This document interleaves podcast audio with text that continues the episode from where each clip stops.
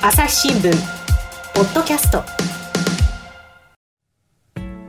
朝日新聞の神田大輔です、えー、今回はですね三重県は名張支局の吉住拓司記者と回線をつないでおります。吉住さんよろしくお願いします。あよろしくお願いします。はい。で吉住さん今回のですね話題がですねこれあの朝日新聞デジタルでは見出しがヤギの女装月4950円、レンタル殺到、販売予約待ちという記事で、まあ、ちょっとね、前に掲載された記事なんですけれども、これがまああの評判が良くてですね、大変読まれまして、でヤギが女装かということで、ちょっとね、あの面白い話だなというところで、少しあの詳しく聞いていこうと思うんですけれども、吉住さん、まずね、えーはい、この女装ヤギっていうんですかね、えー、ヤギさんが女装してくれるってことなんですけども、レンタルでやってるんですよね。そうです。えー、これってどういういきさつで始まったんでしょうか？あえー、っと、始めたのがですね、まあ、地元の名張市にある、まあ、あの、ケーブルテレビ局と、あの、ガス会社が合同で設立したあの会社なんですけども、あの、まあ、地域密着でですね、まあ、いろんな、この、高齢者向けのサービスをやろうということで始まった会社なんですが、あの、まあ、あの、名張でも高齢化が進んでますので、はい。まあ、いろんなお宅向けのですね、特に高齢者向けのその緊急通報のサービスの販売とかですね、あとまあ、その、それ販売する過程で、なんか、まあ、いろいろ、家のメンテナンスなんかも頼まれて、まあ、あの、例えばその庭木の剪定を頼まれてですね、まあ、えー、とか除草とか、そういったことも、まあ、業務で、そんなことまで、えー、そうなんですよ。あの、サービスでやろうというようなことで、いろんなことをやってる会社なんですけども、うん、まあ、あの、非常に地域密着で、いい意味でローカルな会社なんですけども、うん、えそこが、あの、まあ、ちょっと会社がちょうど、あの、工業団地の真ん中にあるということで、で、周りがそういう、あの、の工場が取り囲まれるような環境ででして、はい、それで、あの、まあ、いろいろ、えー、住宅の選定サービスなんかもやる中で、まあ、そういう工場団地向けにですね、えっ、ー、と、まあ、近年、なんかいろんなところでヤギの除草がやられているというような情報も得てですね、まあ、ちょっとそれを、あの、業務としてやってみようではないかというようなことで、えー、まあ、取り組んだといういきさつです。うん、うん。だから、もともとそういう、その、まあ、あの、地方でですね、いろんなことを何でもやりましょうと、ケーブルテレビとね、ガスの会社なんですよね、もともとはね。えー、そうなんです、はい。で、選定とかもやってると。ええ、だからまあその、えー、木の剪定なんかだとこう除草なんかともねだんだんつながってくるような感じもしますけれども、え、まあ、何でもやろうって中で、えー、ヤギの除草ってそうなんですか？いろんなところでやってるんですか？そうですね、あの結構いろいろ全国各地で、うんまあ、あのこんな企業あの、事業所がやったりですね、あのどうしよう。そういう工場の、まあ、敷地ですとか、うん、あの役所内の敷地とかですね、うんうん、えー、まあ、住宅団地なんかで、まあ、いろんな形であの導入しているような例が、うん、あの結構数年前からあのぽつぽつと各地であるあの見られるようです。いやそうなんですね。で、この名張の企業の場合ですと、ヤギってどれぐらいの数がいるんですか？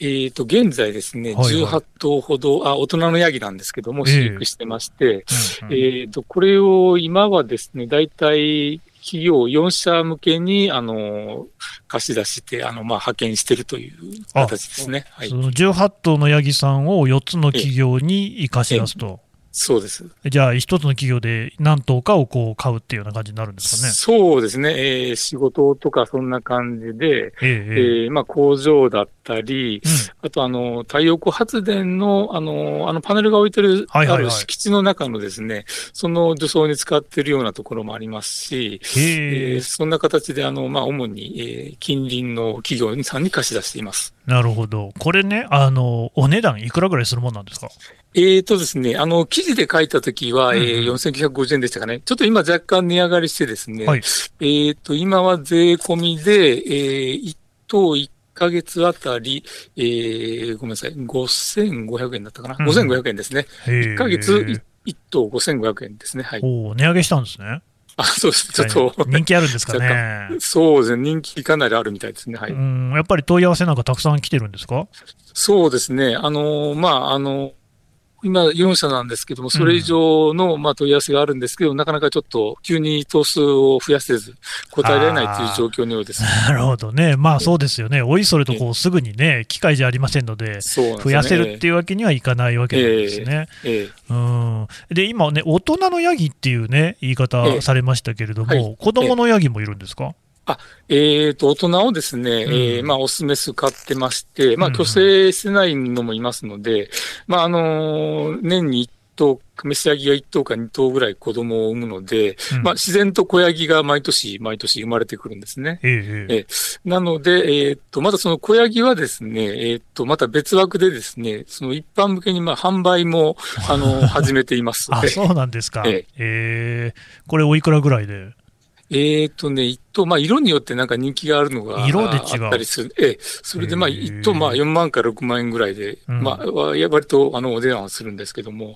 こちらもかなり人気が高くて、予約待ちの状態だそうです。これはや、まだペットとして飼う感じなんですか？そうですね。あの、もう愛玩用ですけども、まあ、あの、その目的は自由と言いますか、はい。だからまあ自宅で買って、まあ畑とかですね、庭の除草に使う方もいれば、うんえあまあ使いながらまあ、あの、犬や猫と同じように可愛がったりとかですね。なるほど、ね、えもう、あの、そのつもりで買ったんだけども、可愛くて、もう完全に、あの、愛玩としか買ってられないという方もいらっしゃいます。ああ、これ、吉住さんも子供のヤギさんもご覧になりました？ええ、見ました。可愛いですか？ええ。あの、とても可愛いですね。吉住さんは買ってないんですかね？あ、私はまだ買ってます、ね、今のところはまだという。はい。はい、で、これね、えーと、飼うっていうことなんですけれども、実際にこう飼育っていうんですかね、どんな感じでされてるんですかね？はい、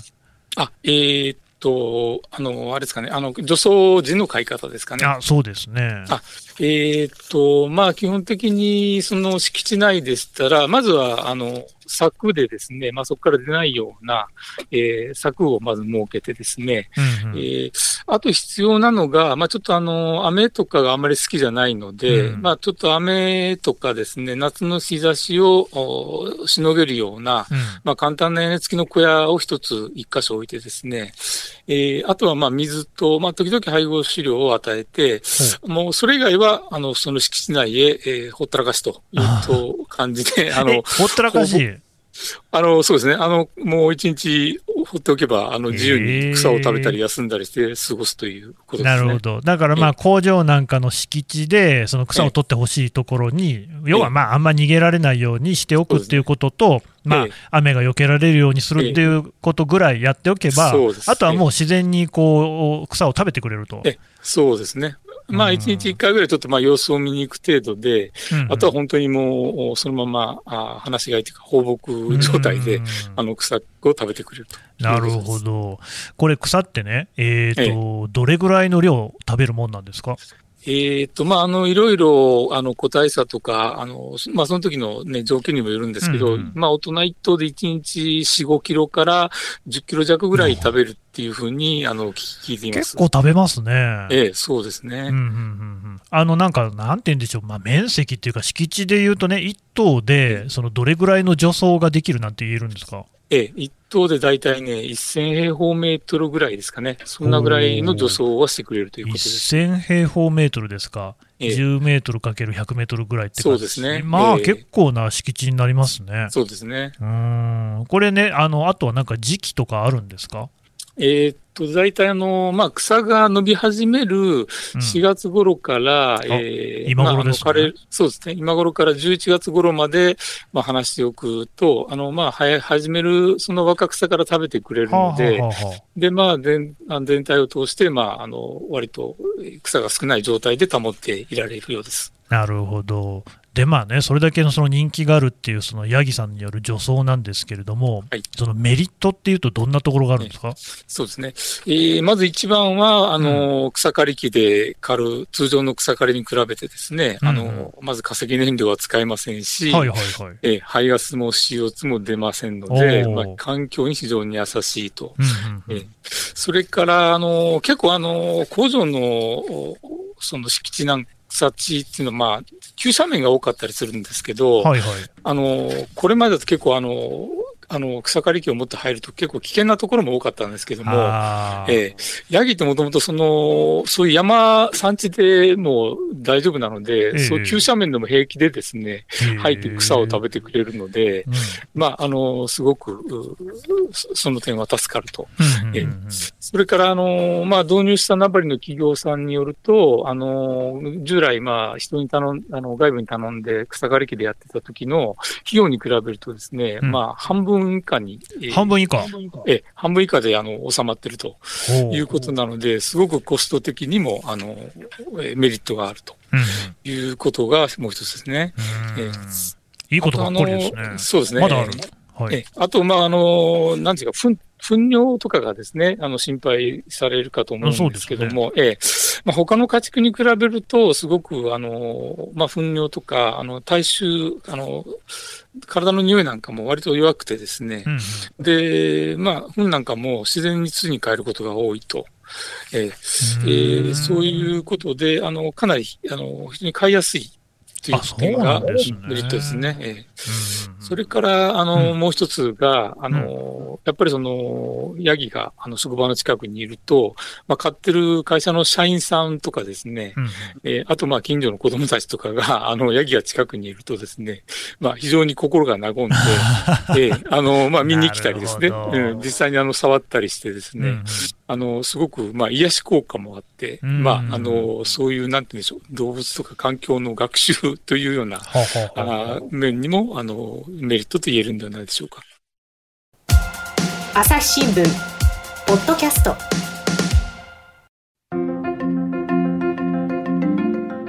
朝日新聞ニュースの現場からお聞きの皆様。今回の放送の後半に朝日新聞ポッドキャストスポンサードコーナーをお届けします。ご紹介するのは長野県飯綱町が取り組むリンゴがテーマの農業塾信州飯綱りんご学校。りんごが大好き。りんごってどうやって栽培するの？自分でもりんご農家になれるの？里山での生活に憧れる。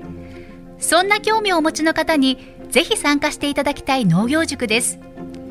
ぜひニュースの現場からに続けてお聞きください。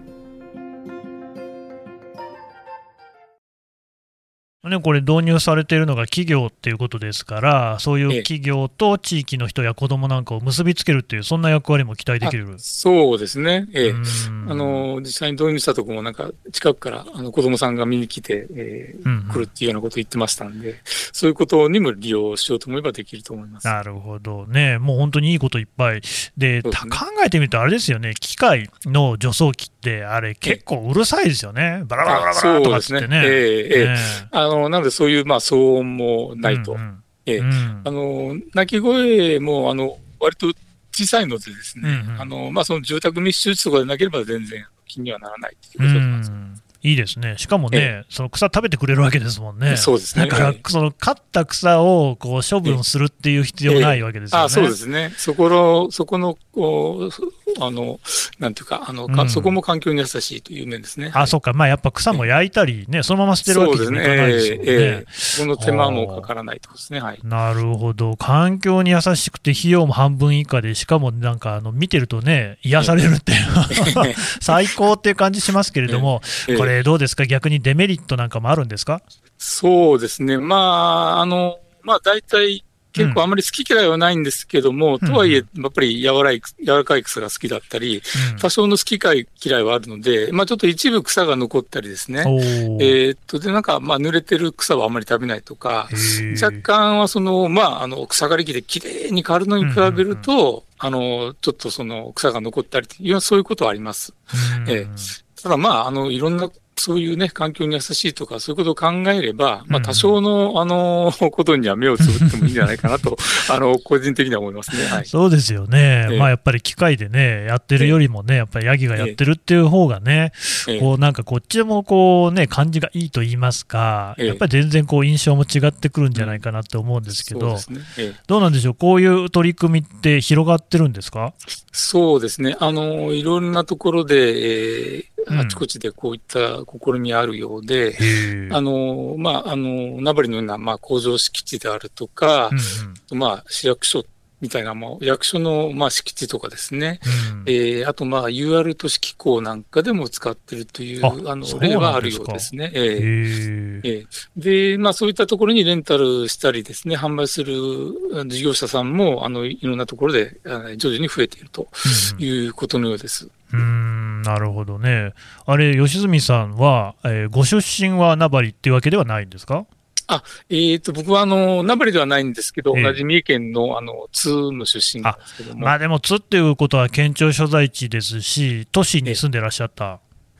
えっ、ー、と、まあそうですね、割と、あの、あまり大きくない年ですけども。はい、いやいや、そんなことないですよね。まあ僕はあの出身名古屋なんですけれども。ああ、そうですか、で、今は東京に住んでますけど、まあ基本的にやっぱ都会育ちなんですよ。えー、そうするとあんまりヤギをね、間近で見るっていうような経験の中で、吉住さんはどうですか？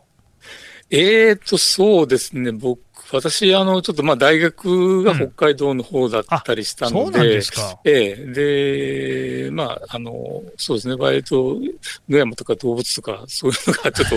まあ多少は多い環境にいることが長かったかなと思います。ペットとか飼ったことありますか？ああ、まあ、それはでも子供の頃に犬を飼った程度ですね。そうなんですよね。だからまあ、犬とか猫とかはね、さすがにあの間近、まあ、周りで見たこともありますけれども、じゃあ、あのね、ヤギがね、名古屋に、東京にいたかいるかっていうと、まあ、これいないわけなんですよね。ただ、このこう活用法を見てると、そうやってあの雑草が生えているようなね、えー、工場の敷地みたいなところ、えー、あるいはその急斜面みたいなところでも大丈夫っていうことですから、結構なんか、どんなところでも買えそうですよね。そうですね、えー、あの都会であってもですね、うんうん、あの結構、まあ、あの、一棟だけ買って、ちょっと狭い庭を、こう、除草することもできますし、うん、まあ、いろんなところでやろうと思えば、あの、導入できるんじゃないかなと思います。で、しかもそういうその都会ほどですよ、そのさっきね、吉住さんのご指摘にあった、やっぱり子供たちに対するね、えー、そういうその動物であったり、えー、あるいはそのヤギを通じたその環境問題を考えるみたいな点でも、えー、結構そのいいですね、動線というか、こうなんかきっかけになりそうですよね。そうですね。だからそういう実際にまあ草も食べてくれて、あの、うん、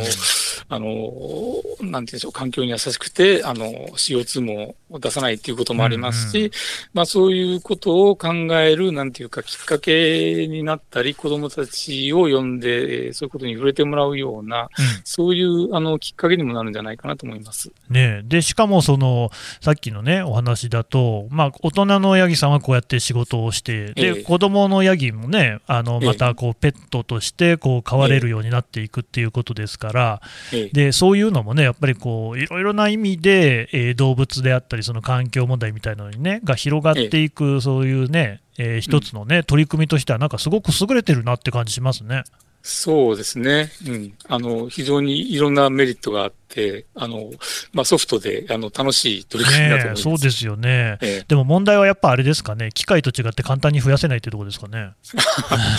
うんと、そうですね。まあ、あの、名張の企業の場合も、ええ、その夏の間、まあ貸し出しますけども、うんうん、冬の間は、あの、自社の敷地内で、まあちょっと飼育場、簡単な飼育場を設けてですね、まあそこで一応、あの、お世話をしないといけないんで、なるほど。まあそうなると、あの、人手もかかりますし、まあ一気にドーンと増やすわけにはいかないというところが、ちょっと、あの、ネックとは言えるかもしかしこれ、あれですよね、ケーブルテレビとガスの会社なわけですよね、ええ、でもこう、企業でやってるわけだから、当然、そのヤギの世話係みたいな人も社員の方がやってるわけですよね、はい。え、そうですね、はい、多分その技術屋みたいな人が多いんじゃないかって気がするんですけど、これ、実際、どんな感じなんですか？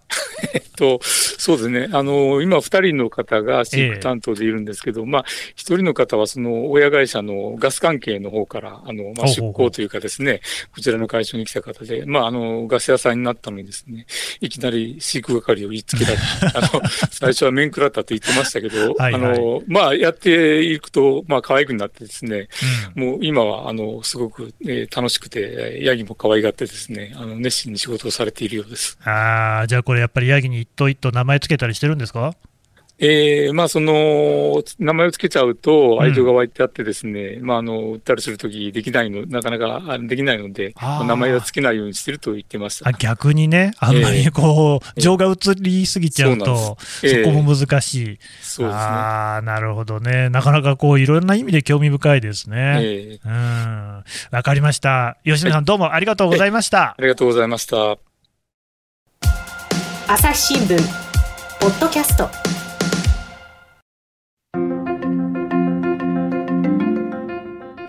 朝日新聞ポッドキャストスポンサードコーナー。私今回このコーナーの進行を務めますフリーアナウンサーフードアナリストの堀由里子と申します。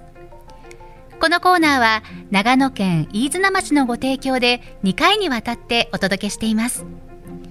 第2回は飯綱町ふるさと振興公社の上野のりえさんにお越しいただきました。上野さんよろしくお願いいたします。よろしくお願いします。前回は飯綱町が首都圏の方向けにりんご作りの魅力を伝える農業塾信州飯綱りんご学校を開かれていることを伺いました。上野さんは普段からりんご栽培に携わりながらりんご学校では講師もされているとのことですがこの私たちに身近なりんごそもそもどんな作物なんでしょうか？はい。えーと、私は飯綱町ふるさと振興公社という会社でりんご栽培をしてるんですけれどもあのそもそもりんごってっていうことなんですけれどもあのスーパーであの普段見られる目にするりんごがどうやって作られるかってあんまり考えたことないと思うんですけれども、はい、えっと、実はですねすごい手のかかる果物で、うん、えー、こんなこともあんなこともしてこういうふうにスーパーに並ぶりんごができてるんだなという、えー、いろいろ知れば知るほど衝撃のあるそれがりんごそんな感じです。衝撃のあるんですね。あのまたりんご学校ではどのような取り組みをされているんですか？一押しのポイントも教えてください。はい。えっとりんご学校ではあの何も知らない人でもわかるようにまず基本的な栽培方法をお伝えするんですけれども、ま、そこから深く追求していくもよしですし一つ一つの作業を楽しみながらあの伊豆南町という素敵な環境の中をあの楽しんで味わってもらうというのもよしという感じのあのプログラムになってます。であのこちらに来ていただければ普段目にすることのない珍しい品種のリンゴですとかあと、加工リンゴになってしまうので、店には並ばない変わった形のリンゴですとか、なんか変な形に虫に食われたリンゴですとか、なんかそういう面白いリンゴが見られるっていうのが、あの、面白いポイントです。はい、あのリンゴ栽培についてあまり知らない方でも楽しめそうですね。はい、そう思います。上野さんがリンゴ学校に参加されているのはどういった思いからでしょうか？はい、と実はですね私は兵庫県出身で、えっともともとえー、こちらの住民ではないんですけれども、そうなんですね。はい。で、まあ、あの農業とも無縁な人生を送ってきたんですけれども、結婚を機にあのこちらに移り住んで、でリンゴ栽培という仕事に初めて出会って、そこであのあまりにも楽しくて、あの私結構飽き性なんですけれども、はい、飽きることなく続けられるこの仕事に出会って本当に素敵だなと思ったのでそんな魅力あるりんご栽培を伝えたいなという思いであの参加させていただいてます。上野さんはりんご栽培に大きな魅力を感じられたんですね。はい。りんご学校の受講者の方と交流する中で気づかれたこと、学ばれたことはありますか？そうですね。あの、まあ、最初に衝撃を受けた、あの、気持ちをですね、あの、新たに、えー、受講する方と出会うと、またその初心を思い出させてもらえるっていうことがすごいいいなって思うことと、あと、いろんな仕事をされてる方と出会えるので、なんかいろんな視点でリンゴを捉えることができるっていう、そういういろんな視点をなんか一緒に学ばさせていただいてるっていう感じです。うん。あ交流を通して新しい発見があるんですね。そうですね。今年の参加者登録はいつまででしょうか？どうやって登録できるんですか？はい。えー、信州飯綱りんご学校というサイトがありますのでそちら検索していただいてサイト内にある申し込みフォームからご登録できますで締め切りは4月27日までです。ありがとうございます。ぜひリスナーの皆さん信州飯綱りんご学校で検索してみてください。上野さん本日はありがとうございました。ありがとうございました。朝日新聞ポッドキャストスポンサードコーナー信州飯綱りんご学校について2回にわたり伺ってまいりました。このコーナーは長野県飯綱町のご提供でお届けしました。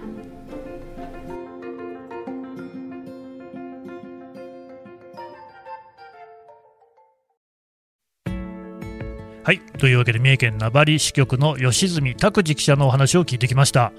ねどうですか皆さん、この話、面白いでしょう。ねヤギがですよ、除草をしてくれる。で、費用はすごく少なくて済むし、あんまり手間もかけなくていいし、えー、飼ったら残る草は全部食べてくれるし、糞もそんなに匂わないし、そして癒しにもなるっていうね。いや、最高じゃないですか。でね、だからこれ、都会に住んでるとこういう話に全然出会わないですよね。で地方に行くとでもこういう話っていうのが結構ねいろいろそのあるっていうのが何でしょうね本当にあの自分たちの住んでる世界っていうのが狭いなって見てないもの多いなっていうことをねやっぱ改めて感じるんですよね。でもヤギはこれ都会でも飼えそうですしね。もっとこうなんかいや都会にだって雑草が生えてるとこなんか山ほどあるんじゃないですか。そういうとこにねたくさんヤギがいたらめちゃくちゃ楽しい世界になるんじゃないかっていう気がするんですけどね。どういう風になんかうまい具合に促進してもらえないかなって思うんですけれども。やっぱりねこうやってね地方を見ていくことによってこうなんか気づかされることっていっぱいあるんですよね。なんで、あの朝日新聞、ポッドキャストでもですね今後もこういうニュース、こういう地域の話題っていうのはね、どんどん取り上げていきたいと思ってますんで、ぜひご期待をいただきたいなと思います。朝日新聞、ポッドキャスト、朝日新聞、神田大輔がお送りしました。それではまたお会いしましょう。この番組へのご意見、ご感想をメールで募集しています。ポッドキャストアット朝日ドットコム p o d cast アットマーク朝日ドットコムまでメールでお寄せください。ツイッターでも番組情報を随時紹介しています。アットマーク朝日ポッドキャスト。朝日新聞ポッドキャストで検索してみてください。